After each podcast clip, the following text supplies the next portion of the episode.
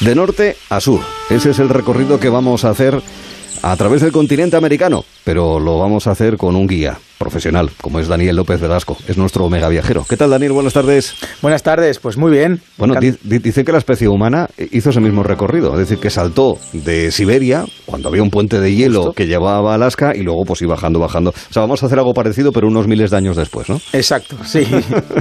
Bueno, y persiguiendo pues eh, fauna, paisajes, gente, y contando sobre todo anécdotas. Bueno, en primer lugar es Alaska, claro. Que en Alaska hay una especie que a ti especialmente te encanta y seduce, ¿no? Sí. Sí, hay, hay un pato eh, muy curioso que se llama Eider de anteojos, eh, que bueno, tiene una distribución eh, muy restringida, ¿no?, a zonas muy remotas del noreste de Siberia y del noroeste de Alaska.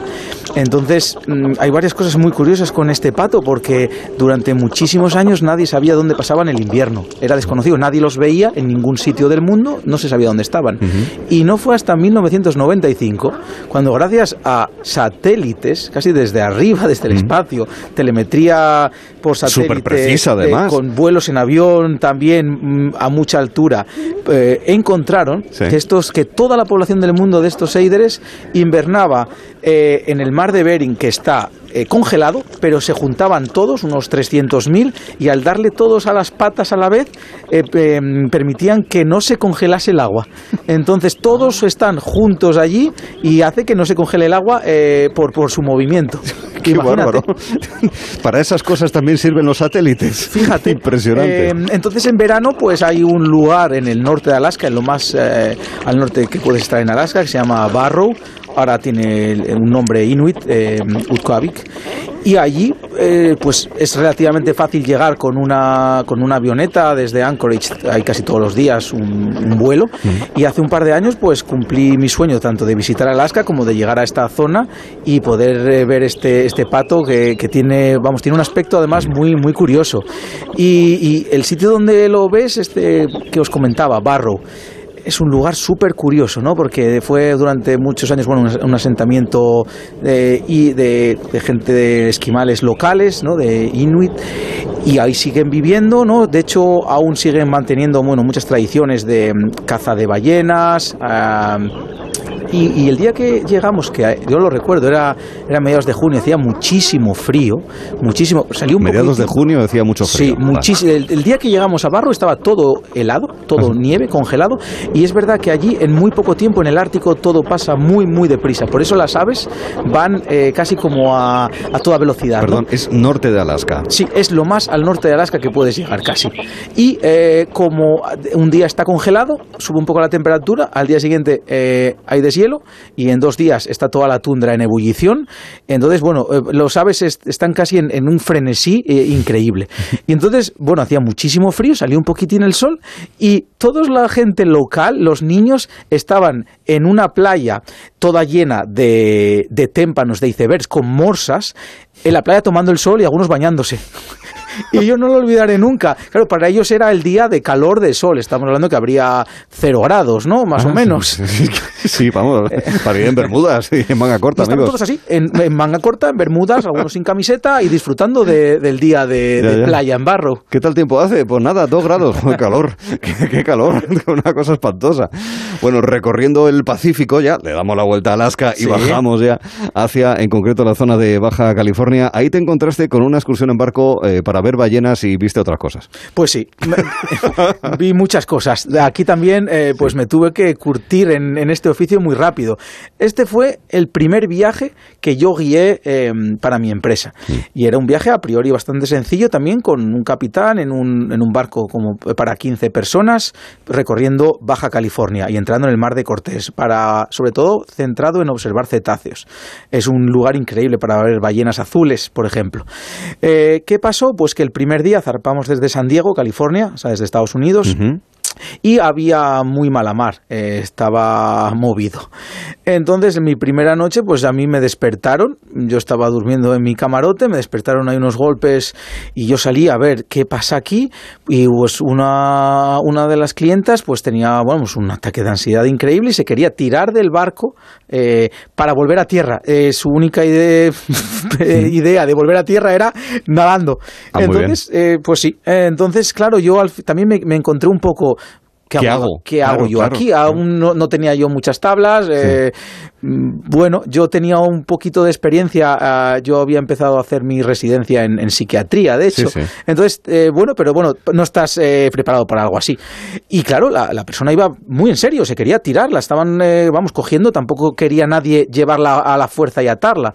Entonces, pues a las dos de la mañana, ¿no? Yo casi sin camiseta, sin saber, aún medio despertándome, pues tuve que poco a poco, bueno, hablar, hablando con ella, calmándola, intentando calmar también a su marido, que era el que estaba aún dándole aún más eh, ansiedad, eh, conseguir pues que, que no volviese a nado a, a tierra firme. Vale. Y al final, pues me, bueno, pues eh, todo salió bien, se tranquilizó, y no solo eso, yo le había dicho, si sigues con nosotros, al final del viaje me dirás que es una de las mejores cosas que has hecho en tu vida y me lo agradecerás. Y así fue, eh, ah. fue un viaje increíble y, y aún tengo contacto con esa persona y muchas ah. veces me lo ha dicho, gracias por, por por tranquilizarme y por impedir que me fuese, aunque fuese de una forma segura. Pero yeah. bueno, se quedó y, y salió todo bien. Oye, eh, estamos hablando de una zona que es México, en fin, es esa lengua de mar, Baja California, en fin, mmm, país México, pónganselo en mente, estamos en el norte, a la izquierda, ¿vale? En la costa del Pacífico, eh, es decir, estamos hablando de relativamente cerca de la frontera con Estados mm. Unidos. El tema del control de fronteras entre Estados Unidos y México, ¿qué tal? ¿Alguna cosa que contar? Pues, ¿algo ah, que declarar, bast- Daniel? Bastante que declarar también. Pues claro, veníamos de un viaje Eh, increíble, eh, es uno es casi uno de los pocos lugares en el mundo donde tú puedes interactuar con las ballenas. Hay un lugar en Baja que las ballenas grises con sus crías, mm. es una zona casi como una laguna de, conectada con el mar de aguas someras, y, y tú estás ahí con unas barquitas y estás con, bueno, casi intra, ellas vienen a verte, casi a saludarte, es increíble, es una experiencia también única. Entonces, bueno, acabamos el viaje, todos felices, uh, y yo me tenía que volver a, a España. Y cuando yo, además tenía que coger un, un avión, tenía poco tiempo, mm. y cuando ya estaba haciendo yo el control, pues saltó esta alarma que nunca quieres que salte, ¿no? Estaba yo pasando y empezó además a pitar eh, con luces rojas parpadeantes muy fuertes. ¿Qué pasó? El, eh, la persona, el, el agente ¿no? de fronteras gritó. Todas las personas que había a mi alrededor, cerca, turistas que estabas haciendo, os dais cuenta, ¿no? La típica cola mm. con el con el detector también de metales y te ponen una hay una cosa que es creo que es para pólvora. Bueno, pues saltó la alarma, la gente se salió corriendo, alejándose de mí, pensando que yo era un terrorista o algo que iba o a hacer un narco. Algo, o un narco. Y eh, claro, la gente pues me vino a mí. Me, me cogió, me agarró de las manos educadamente, eso sí, no me hizo nada, pero bueno, me cogió firmemente, me llevaron a una habitación um, de estas que habréis visto también en, en muchas no, series. No, perdona, hemos estado en la o habéis estado, hay una estas de interrogatorio, me metió allí y, y yo al principio, claro, no tenía ni idea qué pasaba. Eh, aparentemente, pues fue luego lo que me dijeron, pues me confundieron, yo tenía eh, nombre y apellidos eh, que eran los mismos que un un narcotraficante de México que llevaban tiempo buscando. Entonces, además, no sé por qué razón, en la prueba que te ponen con una especie como de gasa en las manos, salió como que yo hubiera tocado pólvora. Entonces, bueno, pues eh, sumaron y dijeron, eh, eh, este es. Sí. Y ahí me, me retuvieron durante bastante tiempo. Sí. Mm, yo pensé que, bueno, que iba a acabar o en la cárcel o que tendría que estar allí, vamos, un tiempo hasta que probase mi identidad. Y finalmente tuve, tuve suerte, pude explicar quién era. Y, y al final pues se dieron cuenta que había sido un error y, y me soltaron, me soltaron. Menos mal, menos mal. Bueno, inspirados por esta historia te hemos puesto aquí la, la canción de inicio de Narcos, ¿verdad? Para que tú el aire que respiro yo y el alos de la... Pero bueno, solamente para ilustrar esta historia. Oye, en Costa Rica, país centroamericano, nos encontramos con esta maravilla.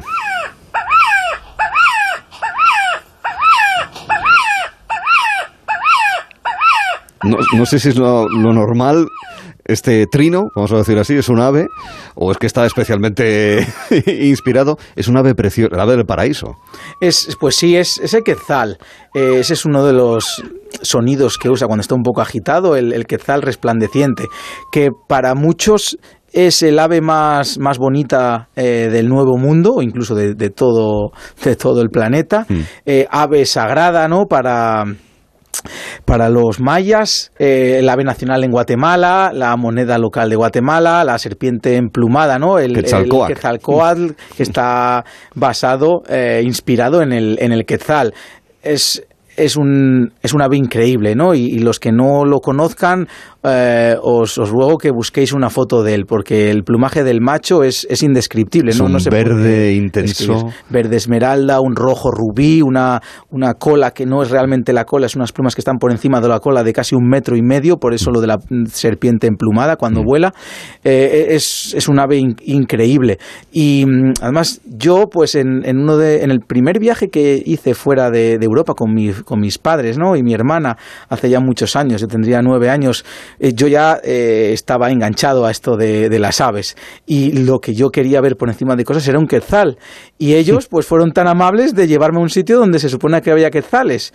Eh, pues ¿qué pasó? Pues que en esos días no había quetzales.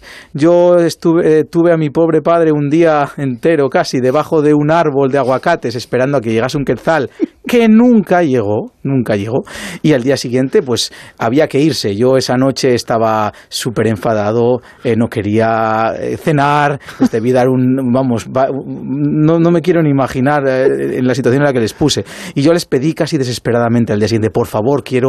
Um, dar un último intento al día, eh, la mañana siguiente antes de marcharnos, y accedieron y llegamos y nos encontramos a unos, un grupo que acababan de ver un quetzal. Yo salí corriendo por el sendero hasta que llegué y allí había un quetzal. Entonces eso no lo olvidaré nunca, y nunca, nunca, nunca. Y de, pensar que después pues he tenido la fortuna de volver a Costa Rica muchas veces a ser yo el que enseña quetzales a mis clientes, es, pues es muy bonito, ¿no? Es un poco el círculo, ¿no?, que, sí, que se cierra, y, y tengo muy buenos recuerdos, tanto de De, pues eso, de Costa Rica, que es probablemente mi, casi uno de mis países favoritos, uh-huh. eh, como de este ave. Sí, sí, sí, sí. Te agradecemos de verdad que compartas historias como esas con nosotros, con la audiencia de, de Gelo.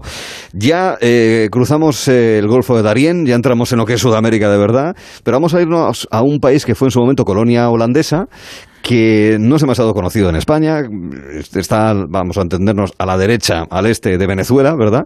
En, encajado entre las Guayanas y Venezuela. Exacto. ¿Qué es Surinam? ¿Qué sí. detrás de allí? Pues Surinam eh, sí, es un país pequeñito, eh, poco conocido, ¿no? Va muy poca, poco turismo allí, eh, con muchísima selva. Y tiene muchas especies de aves que, que, que es el, casi el mejor lugar para observarlas. Entonces, pues mi empresa eh, lleva viajes allí cada, cada año. Y a mí, eh, en mi primer año de trabajo, pues también me tocó ir a, ir a Surinam. Eh, Pues bueno, eh, varios de los lugares a los que íbamos había que también coger una avioneta, volar sobre la selva, después coger una canoa. Uh, vamos, todas eh, facilidades. Imagínate, de hecho ya en Con esa el bonobús, vamos. primera canoa, Uh, pues empezó, esta, todo el equipaje de los clientes va en la canoa, no había forro de plástico y por supuesto pasó lo que tenía que pasar, empezó a entrar agua en la canoa. Ah. Eh, lo primero que era, eh, bueno, lo importante, que no se hundiese la canoa. Entonces tuvimos que, y, y, por a los lados del río, Eh, indios locales, pues fuimos reclutando indios locales que se metiesen en la canoa con cazos para ir eh, achicando agua, uh-huh. así. Mm, yo pensé que se iba a hundir, no, hubiésemos eh, atracado y ya está, pero yo pensé que la canoa iba a hundirse. Uh-huh. Finalmente no se hundió, pero el equipaje, pues podemos decir que, que quedó... pasado más que agua. mojado, vale. Pasado por agua. Cámaras de fotos incluidas y C- cosas. Cámaras de fotos incluidas. Móvil. Ah, qué clientes, bien. Eh, no muy contentos, eh, abriendo maletas y pues casi salían pirañas de allí. Eh, entonces, bueno, de, tú ahí. De todos modos, perdona, si un cliente se queja de eso, oiga, marches al pueblo, hombre. Claro, al final, pero es verdad que, que yo soy un poco el responsable y yo soy el que se le echa las culpas. Sí, sí, eh, es serio. parte de mi trabajo. Pero bueno, eh, lidias con ello. Yeah. ¿Pero qué pasó? Pues que llegamos a uno de estos sitios, su, su, su, vamos, súper remotos. Y estábamos eh, sentados en círculo eh, llamando a un ave para observarla, y al cabo de un rato, cuando el ave vino, media hora después, pues nos levantamos, empezamos a caminar y yo me fijo que falta un cliente. Uy, va. Y yo, pero ¿cómo puede ser? Si estábamos todos sentados aquí, él estaba, ¿qué ha pasado? Eh, bueno, pues nadie sabía nada, nadie se había dado cuenta, nadie había visto irse. Y claro, al principio es bueno que no cunda el pánico, estará muy cerca y habrá ido eh, al baño detrás de un árbol. Claro, cuando pasa media hora y no hay signo, no hay rastro, ya es cuando te empiezas a preocupar. No hay señal de teléfono. Eh, para llegar a este sitio eh, tardas dos días, ¿no? Para al menos un día entero para llegar a una zona con señal y dar parte y dar aviso. Entonces yo, pues también, yo llevaba poco tiempo en Persa, no tenía mucha experiencia y, y no sabía muy bien en qué iba a acabar la cosa. De hecho, yo ya empecé a pensar, buf, aquí va a haber va a haber problemas y yo también voy a tener un problema probablemente muy serio. Sobre todo el que lo tenía era, eh, eh, bueno, la persona desaparecida, por supuesto, pero yo también estaba pensando en qué iba a pasar con nosotros. Eh, pero bueno, tampoco puedes mmm, permitir que te venza el pánico, que hice tampoco, por otro lado, una cosa importante, tú tampoco puedes pedir ayuda a tus clientes porque ellos se van a perder también y entonces ya tienes dos problemas. Entonces allí es eh, ser paciente, esperar en ese sitio, los indios que iban nuestros guías locales, mm. mandarlos eh, a hacer un círculo gritando el nombre de esta persona y al cabo pues de, no sé, de unas horas, que fueron interminables, Eh, lo encontraron ah. y volvió y el hombre iba, mm, bueno, asustado, pero no tan asustado como tendría, porque eso es una selva que, eh, a, eh, bueno, cientos de kilómetros en los que no había eh, poblados, eh, llegaba a Brasil y podía haber estado vagando días sin que nadie lo hubiese encontrado. Uh-huh. Eh, yo creo que no fue consciente de, de, de la cerca que estuvo de estar, eh, bueno, pues de, de no haber aparecido nunca. Y nos contó que el hombre estaba aburrido y vio una mariposa y, se, y siguió, esto fue su explicación, que siguió a la mariposa pues eh, por la selva hasta que hubo un momento en que ya no sabía dónde estaba y en vez de quedarse parado, que es lo que hay que hacer, siguió caminando en dirección contraria. Lo cual demuestra que las mariposas son muy peligrosas.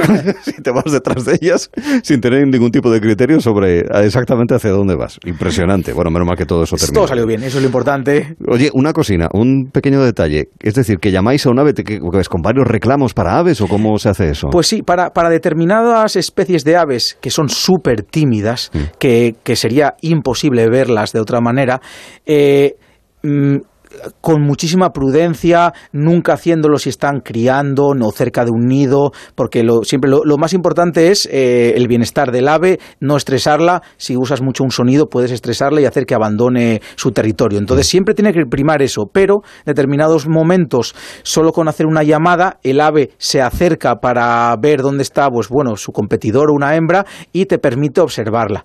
Entonces en ese caso estábamos haciendo esto, eh, intentando atraerla Eh, con muchísimo cuidado y, y vamos, y siempre, como, como digo, eh, pen, pensando en el bienestar del ave, lo, lo primero.